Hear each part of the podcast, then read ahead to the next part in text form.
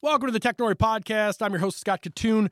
Joining me on today's show, we have got a good one. Toby Russell is the co founder, co CEO of Shift.com.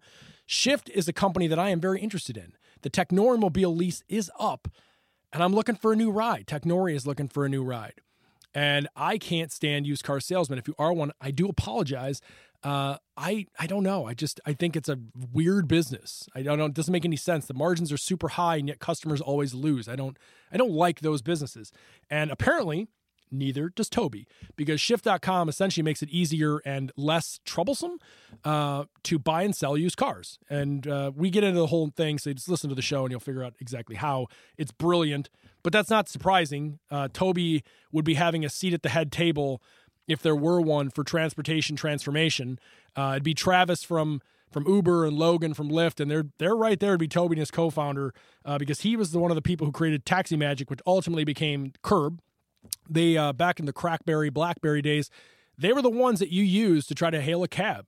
That was the first sort of thought of I want this on demand, and and he created that. And so um, we're talking to a person who's got a ton of experience in this space. And I think it's a very fascinating conversation, and obviously uh, it makes sense for me. Uh, before we talk to Toby, though, we got to check in with our startup inbox, which is brought to you by Active Campaign. Go beyond email marketing with true automation by signing up at activecampaign.com slash technori. Get your first two months for free. All right, folks, here's the question. This is a good one. We I think we did this like in seven, 2017 and 18 pretty much anytime there was a boom and bust in crypto, we were here. Uh, and again, I don't know, it's dipping, Bitcoin's dipping below 10 again. Ugh. And so the question is, and, and a lot of people have people in their office who ask them, you know, if are you into crypto? Uh, where do you get it? How do you do it? And back in the day, you know, Binance was becoming a thing and it was very complicated. It's still kind of complicated, but for a, for a newbie, it was not a not a good place. Just really not. Um, it's still kind of not to be totally honest. But regardless, the question essentially uh, being asked here is where is the best place to buy crypto? And I'm going to just go ahead and say, don't. Uh, if you want to play the volatility game, then okay, go ahead. Uh, easy users can go to, to Robinhood or, or Coinbase or whatever. Um, like the markets, though, percentages really matter. So if you don't like math, you're going to lose your shirt trying to do crypto buying on those two because there's there's really no like it just goes out. Like whenever the sale's completed it's going to a, a minimum it's not it's not a transaction from one seller to buyer. And so there's a ton of margin that's lost. So i really don't recommend that. I, I still think binance for all its faults is still like the best place for you to have control of it. But i'm just going to leave you with this line because it, it stuck with me. It only has value if people think other people will buy for a higher price that, my friends, is known as the greater fool theory. And I personally, despite the fact that I invest in crypto and that I own more than I should of Bitcoin at a higher price than I should, and Ethereum and Litecoin and others, the the main. I'm not big into the alts because I just don't. It's I don't, it doesn't tie to anything. It makes no makes no sense. The reality is the only reason I'm in it is because of the volatility. I'm attracted to risk. I'm attracted to making money based on demand, and I feel like I've got my fingers on the pulse of demand, sort of. If you are not that, if you think you're buying something that holds value because that's what you've done in the past, I'm going to go ahead and say, really, just don't. Just don't. Okay. But if you have to, if you want to play around and give your money away to all the rich folks who are pumping and dumping, go to Robinhood. Love Robinhood. Just raised a shit ton of money. Go to Robinhood. All right. We are going to go into my conversation here with a very, very, very successful and innovative entrepreneur named Toby Russell. He is the co founder and co CEO of Shift.com. All right, so the timing of this could not be better. I have a partnership with, or had, I don't know if it's have or had, uh, with BMW, and they provided me with an i3, which I completely love. However, the lease, it's a lease, and the lease is up uh, in August, basically this, like now. And, you know, I don't want to get into BMW stuff with the new CEO, blah, blah, blah, but their inventory is just not existent in the electric car. And I'm having a hell of a time and like dealing with these people and trying to figure out if I don't go with them, what car do I want to go with? What do I want to buy? Do I want to lease? Like, I literally don't know what I'm doing. And I'm pretty good, or historically, I should say, have been pretty good in the car car business. And right now, I literally don't know what I'm doing. And I've talked to guys like you, and I've talked to guys at carlease.com and other places, and everyone's just sort of like, good luck. So the the conversation with you on shift is is fairly fortuitous. Yeah, it sounds great. Yeah, I'm really excited to connect up and chat, Scott. We um, totally recognize that finding the right car for you and then getting it, and buying it, or you know leasing it, you name it, is a really hard problem. It's it's like the second biggest purchase you're going to make in your life if you consider that you actually are buying a house. Many people don't buy a house, and most people kind of rent from the bank. So it's like the biggest purchase you make in your life huge financial commitment. A lot of people spend more time in their cars than they do like with their kids on any given day. So it's it's a big deal, and they're or with their kids in their car, which is the worst, I suppose. There's that too, um, depending on depending on the vehicle you got there. And um, I, am one of those one of those dads that definitely uh, supports a car seat in the car. So always want to check and make sure that the car seat works. So oh, it's, a, it's a tricky thing to find the right thing, you know. It, it totally is, and you know this is gonna be an interesting conversation because before we get into exactly what shift is, I just I I'm so so I'm just full disclosure.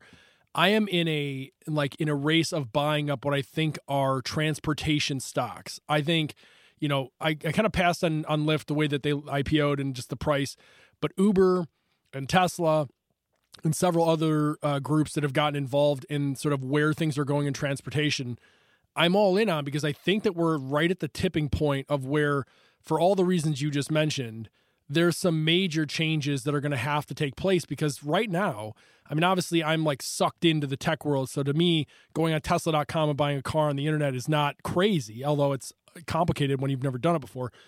I think that the average Joe still has to do what I'm doing right now, which is like go into random dealers and deal with stuff. And we just, it's not built the way, like, we don't buy anything else that way.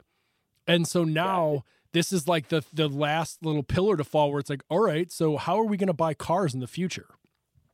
Yeah, I mean, you step back from this thing and you think about basically you buy you can buy just about anything online, and yet the largest retail category on the planet, U.S. auto, is still essentially a non-online offering, and, and this is the crazy part, it openly discriminates against huge swaths of the population. What do I mean? The haggle pricing by definition, has individual people, say it like car salesmen. This is why the used car salesman gets such a bad uh, reputation.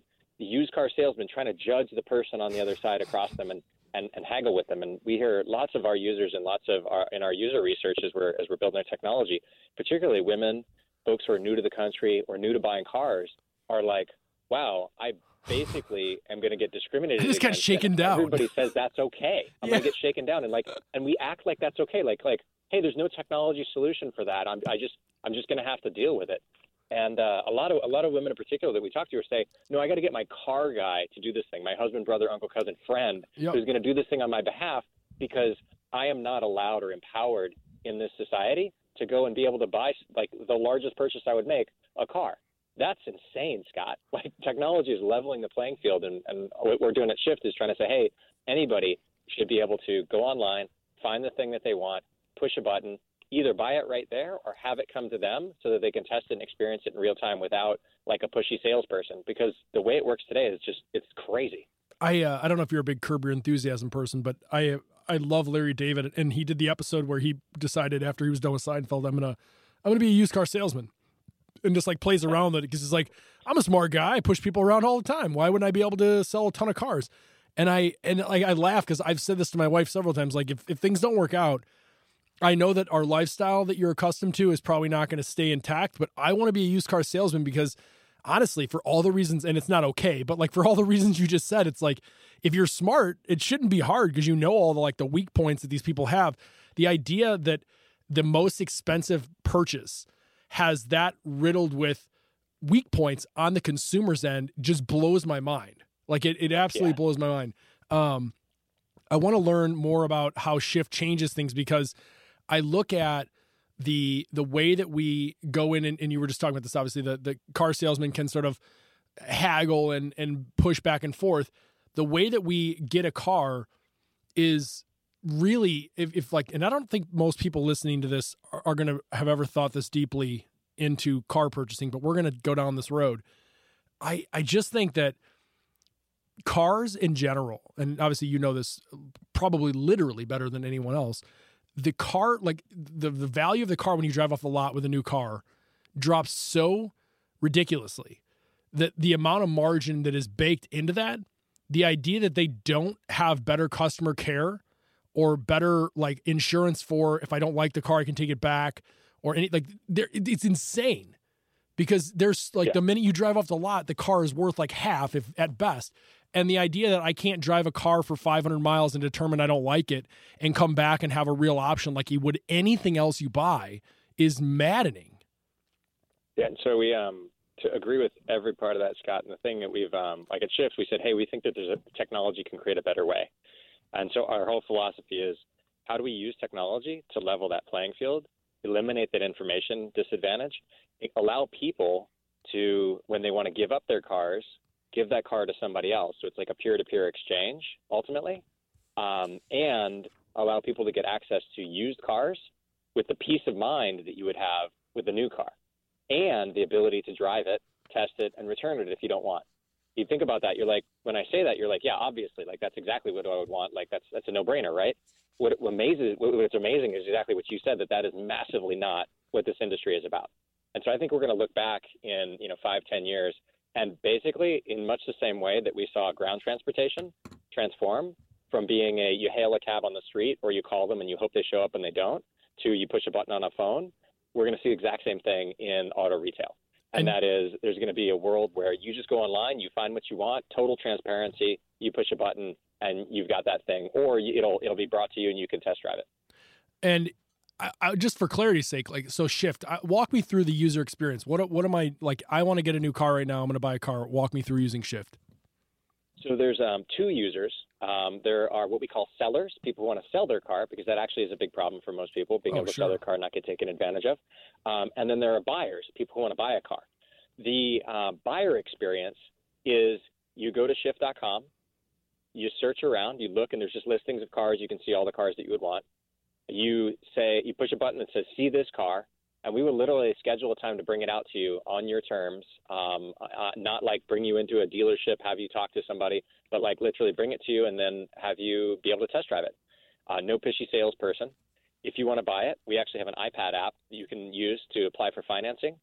You can get actually a manufacturer like like new warranty, um, so that you basically are getting um, manufacturer like coverage in the period when the manufacturer warranty has expired, which is, by the way, when 90% of the repairs actually happen. Of course. And you can do that all right, uh, uh, totally on your terms. You see all of the lending options that you would get. You see a totally transparent price. There's no negotiation, no haggling, and you can do it all right there, like in your driveway if you want at your home or wherever you'd like to meet to do it. It's, it the whole philosophy is uh, connecting you with vehicles with transparency and on your terms, trying to make it simple and accessible to everyone it's a miracle, right? How the transmission shits out every time on my car, right about when the new model comes out. Interesting. Yes, uh, there's people said the same thing about the iPhone, but we can talk about that later. I was going to say, yeah, or, or, anything. My refrigerator, my stove. Every time the holiday season sales come out, that's about when I know that things are going to break. Um, I, I think it's a brilliant idea. I think it's the next evolution of this. It's it's so obviously needed. I don't even think there's a question as far as like the use case here what is your like how did you decide that this was something i want to disrupt? Was it an observation buying or selling a car or was it you personally like what what is your experience?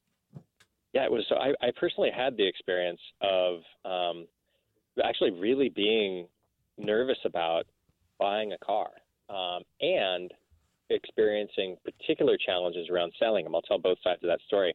I um, basically would go out and you know I, I jokingly say like I have a PhD in political economy, and I'm afraid to walk into a dealership because I'm like, whoa, like they have all this information advantage, they're going to take advantage of me.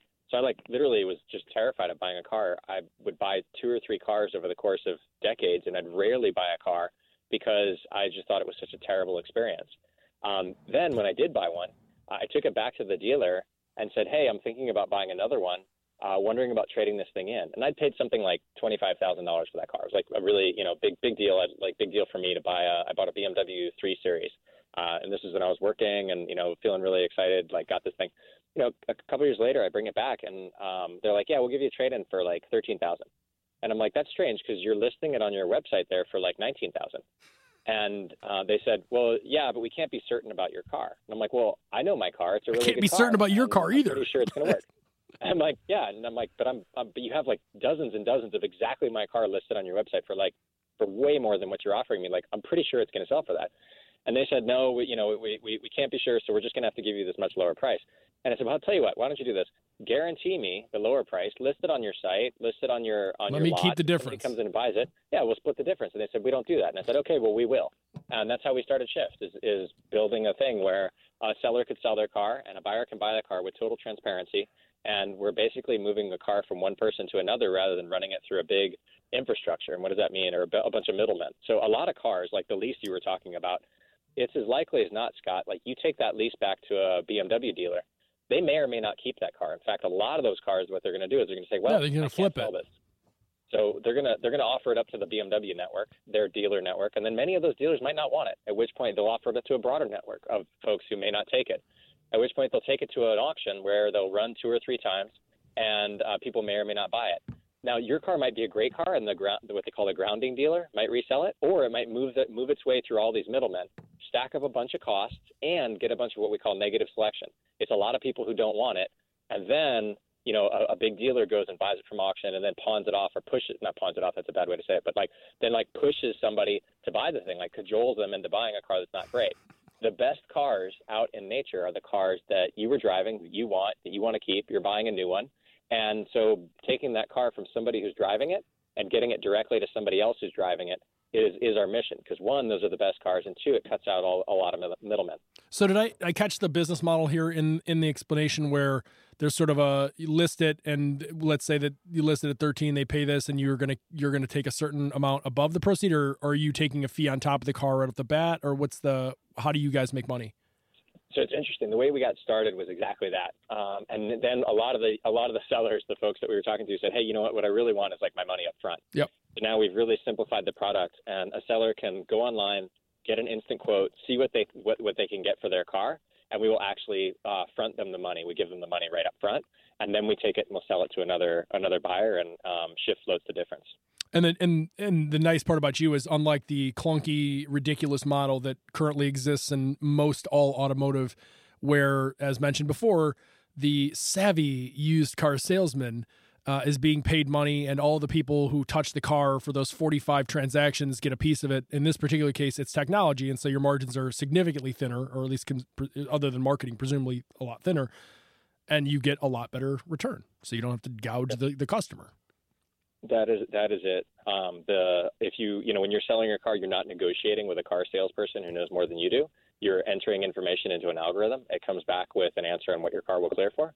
We actually will send out a driver to come and pick it up from your house to eliminate the hassle. Uh, they'll do a walk around and check it out, and then enter in information if there's a, around the condition into an uh, iPad app.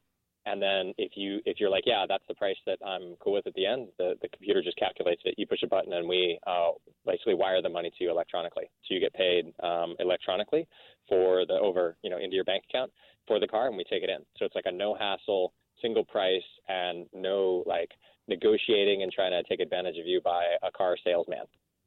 That is awesome. Sounds like it's, it's so perfect when like I, I was just thinking this the other day.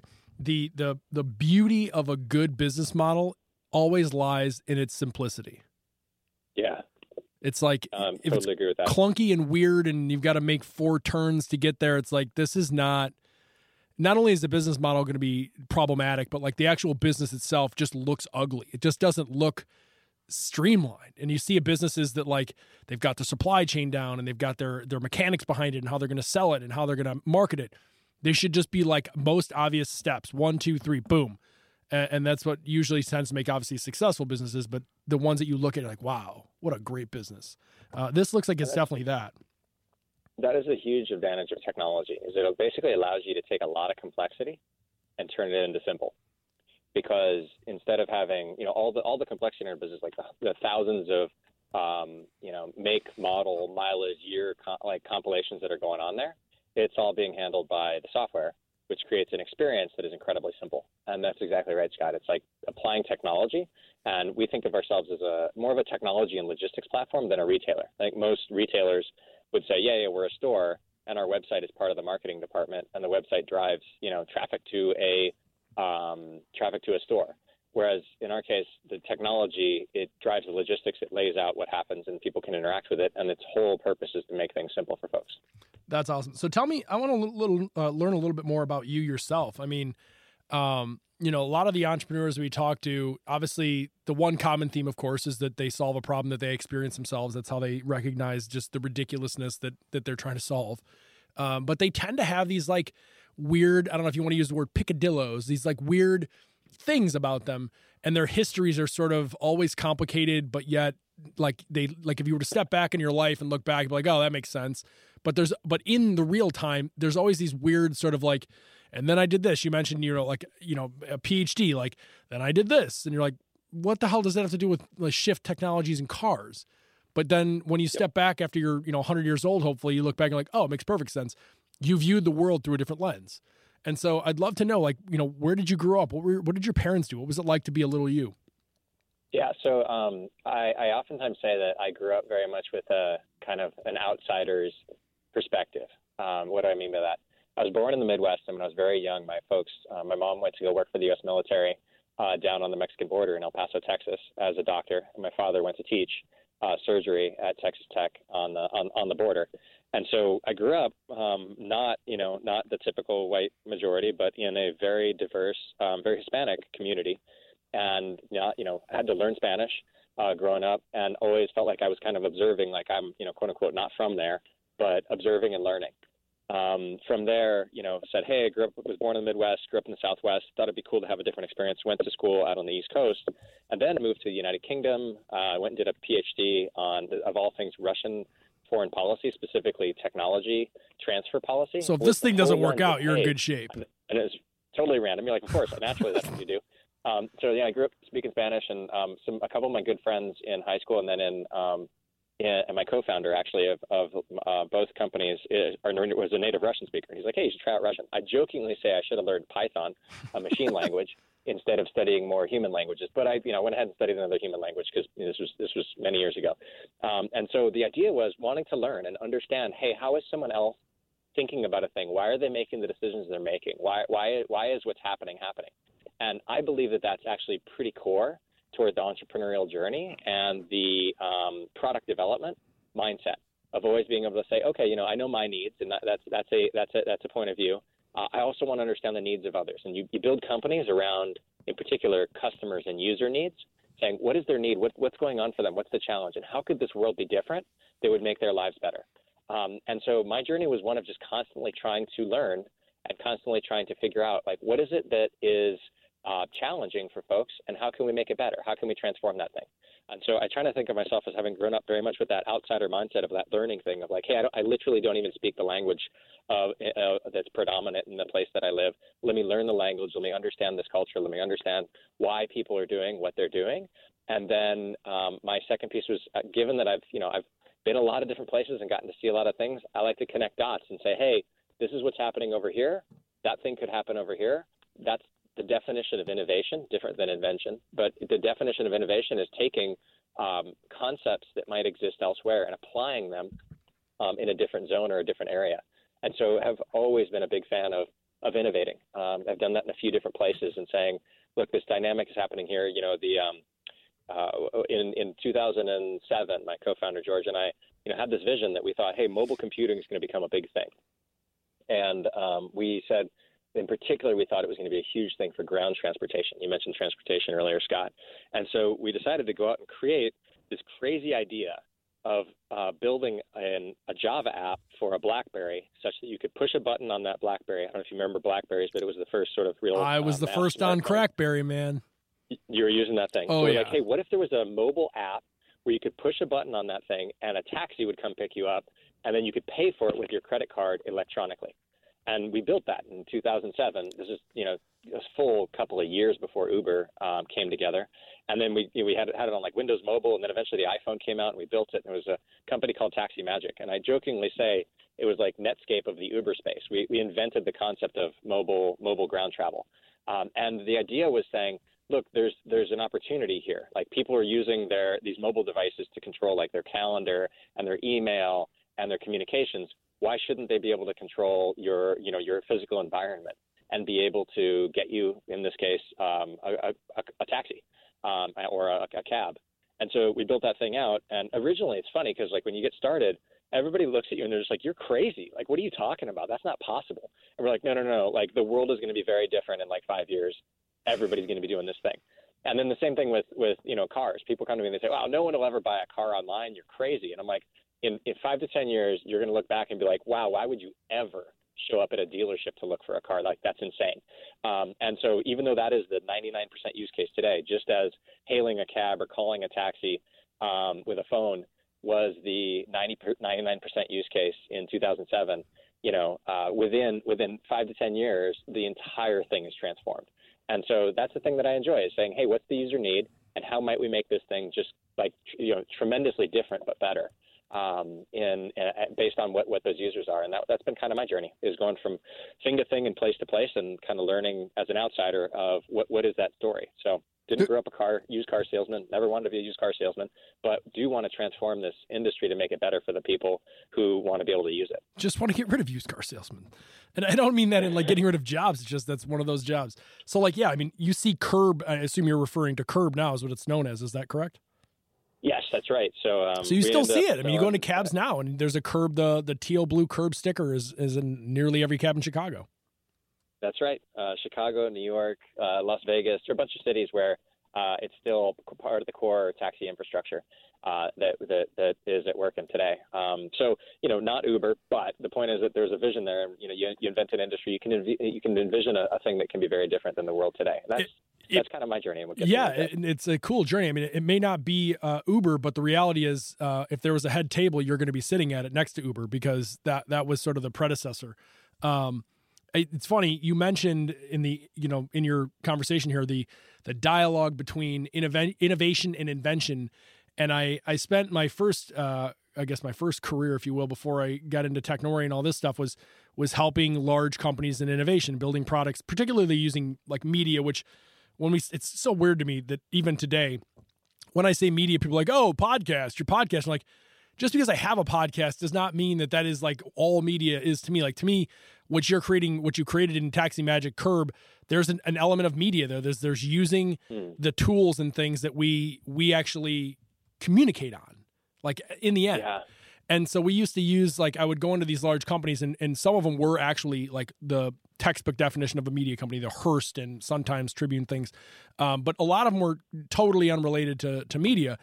And I would work on ways that they could use communication tools, whether that's hardware or software, to innovate and to streamline processes and to provide a better user experience and or customer experience so that they could in the end uh, drive more revenue. That was the the you know the end game. And when you talk about the innovation piece, it's so interesting to me because I would go into these gigantic companies, and, and I get it. They're paying for you to come in. And so the expectation is you're going to give them some mind blowing, like blue sky. You're going to create this brand new thing that's like no one's ever seen before. And the reality is, my obsession and their obsession should be, and clearly yours is, is in the incremental it's in the reapplication. It's in the revitalization. It's using you know tried and true processes and things that people historically have had to do so you don't have to change the way they behave but give them a new way to function with it. And that new way to function gives you a completely new canvas to build a business model on to build revenue streams and to build user experiences and stories that then sort of like in a flywheel effect sort of self perpetuates the business.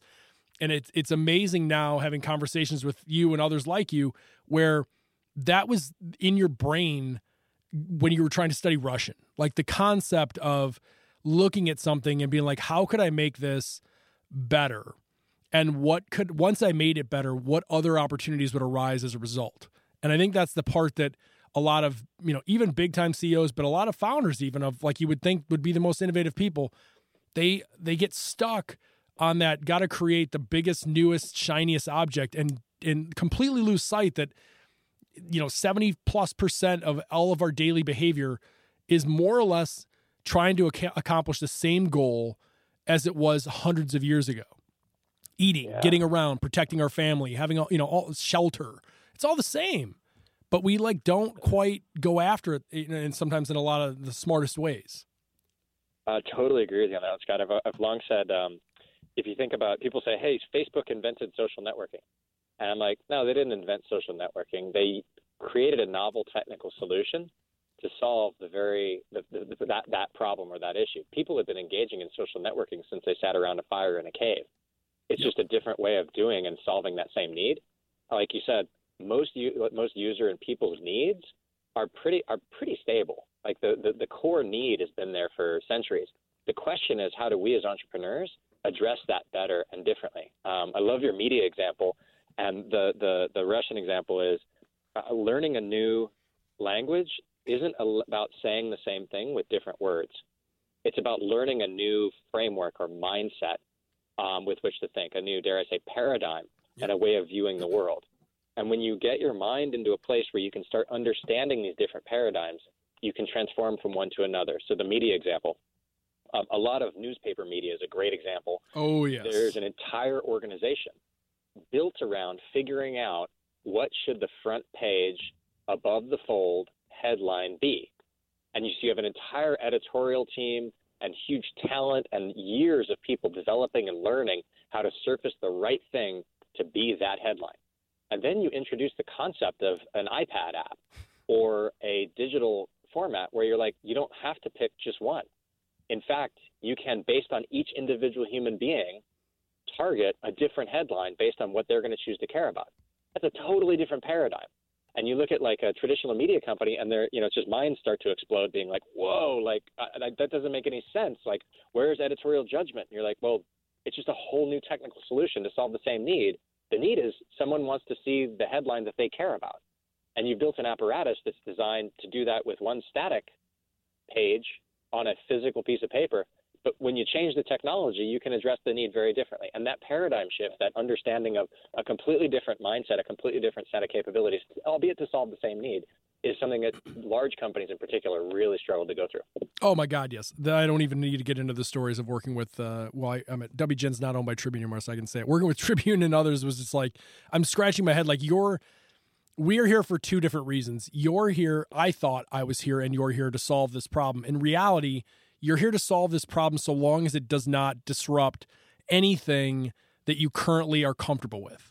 Like if you make your money this way and your people are employed and you want to protect your job and everything, you want to solve this problem so long as it doesn't adjust that. Well, the problem here is the world has shifted and now it's consumer led, not, you know, rich white dude in a suit led. And that totally. fundamentally is your problem. And it's like, you know, it's it's an interesting you talk about Facebook. It's so it's such a good point because Facebook, like you said, didn't reinvent anything or or or invent anything as much as it did like cut out the annoyance of having to interact with certain individuals around the water cooler. Like Facebook just got gave me the mute button essentially. And then to monetize, they didn't even create anything new. They just did exactly what everybody else is doing, which is just ads. The only thing that's unique now is is the ability for them to actually harness data and use that for good or for evil. And and that's a whole nother you know layer on top of this and in your business too is like getting consumer behaviors. And in some cases it might be to sell the data assuming you're doing it in the right way. It might be to sell insights based on the data. In your case you actually are going to learn so much about the behavior of the buyer and the seller that it should be able to to sharpen your own algorithms your own technology source so that you can make this even more streamlined which is incredibly enriching for the user. It's funny you mentioned there's um I think of it there's data businesses and then there's like call it material businesses. Um, for some reason, I personally have always gravitated toward the do something material for a user. Yep. Uh, and that is like, you know, push a button, get a taxi, like online to offline, real world, make a difference. And I'm not against the, you know, the, the photo sharing apps and the social media apps and uh, a lot of it. I do think it comes with some problematic challenges around who owns data and the use of data because you're essentially trying to say, hey, I'll give you this free thing in exchange for your data that I'm going to sell to somebody else, and maybe you'll like that, and maybe you won't. Um, whereas, like, I personally have always really loved the call it simplicity of, hey, you're a user, you want a thing, you're looking for a car, or you're a user and you want to sell your car. Like, we're going to use technology to make that. We're going to innovate and create something new, different, create a novel technical solution for how you can do that. And the deal is really simple. Like, we're going to help you get your car or help you sell your car. And the way we make money is not buying your data selling your data, doing stuff behind the scenes. Uh, we're straight up just going to say, you know, we're going to pay X for this car, we're going to pay you this, and this person's going to pay a bit more, and we're going to capture a little bit of a spread on that marketplace and be transparent about it uh, and totally straightforward. So it's like a clear business model, and there's a material impact, and you're doing something that kind of it directly matters in people's lives that they're like, oh, I get that. Like, I have a car and I want to get rid of it, or I need a car, or I need to push a button and a taxi's going to come pick me up, or you know. And I, I spent some time in financial services doing um, some fintech like stuff. It's like, hey, I need a bank account and I want to be able to pay for stuff, you know, like that kind of deal. Uh, very concrete, very very um, kind of clear business model, and not the let me, you know, sort of bait and switch a little bit around, get your data and not tell you about it, but sort of tell you about it and sell it to somebody or you name it. Oh, that, that, that, that's a that's a that's a tricky space. Well, it is, and it, the next big wave of of data and like the use case, and, and I, have said this actually before in a in a panel I was on recently, where the next like the next big thing in data is how they monetize it. In the past, the before was that they paid us. Like I don't mean us as the consumer, but like companies paid us as the media company for the data that we farmed. The new yep.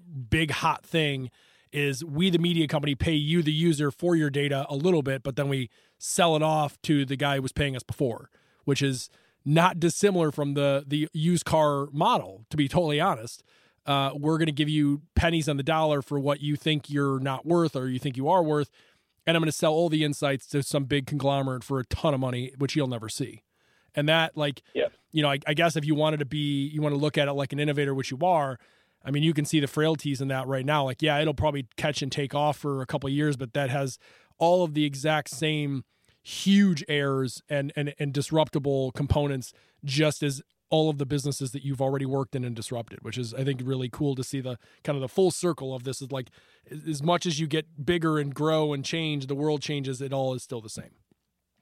Yeah, well, I mean, I think that that'll actually that'll that'll move the conversation along a little bit in the form of hey, I'm paying you a little bit for your data. As soon as somebody does that, it's going to raise the right conversation, which is, by the way, your data is valuable, and you're, what you're getting is in exchange for that. And maybe it makes sense for you to not let your data just flow freely, but pay for a technology that um, will protect your data. oh, so for sure. That, it's no longer a quote unquote like a bait and switch or a, a hidden cost that you don't really know or see. Uh, there's transparency there. It creates real transparency, and, and that's valuable and important there I, should be that transparency. I mean, if I had the money, this isn't my sweet spot in business, but if I had the money, I would absolutely be in a software business where I layer on top of, for example, Gmail or Google, where I say basically, you use my software to harness and farm the data that they were going to farm for you by saving all of your data and all your emails and all your photos.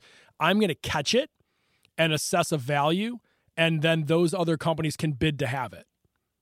That is yeah. like if you want to start a business, I'm in that one all day long.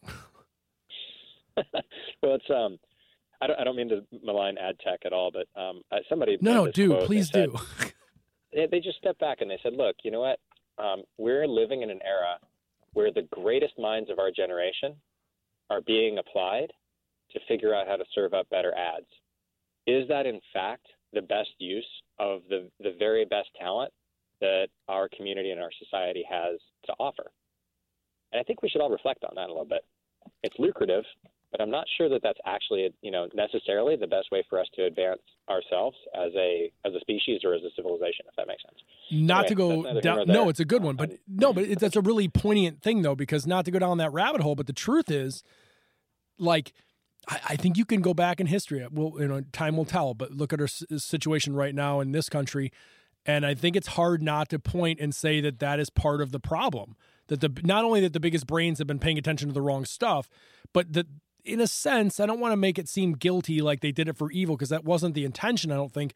But when you spend all of your smartest individuals' time trying to figure out how to sway people into what is ultimately a purchase or a vote or a buy or whatever it is, that is going to sour the water. It's going to make people not behave the way that they naturally would. And ultimately, I think we're seeing that. I think we're seeing their their behaviors both in consumption and bullying and and just, you know, spite and just all this stuff. And I think it's all I do think there's a direct correlation to the fact like if you had the most brilliant people basically working in marketing, not working in solving global problems, people's intentions and their the altruism goes out the window. People's intentions and their desires are to pursue stuff that's kind of meaningless. And and so I, I actually really quite agree with you and would like to reflect on that probably uh, even more. But um, you know, to that point, wrapping things up a little bit, where what would you say would be the thing that is the place where the greatest minds should be spending most of their time, especially considering how you grew up with your parents, you know, teaching medical and, and, and helping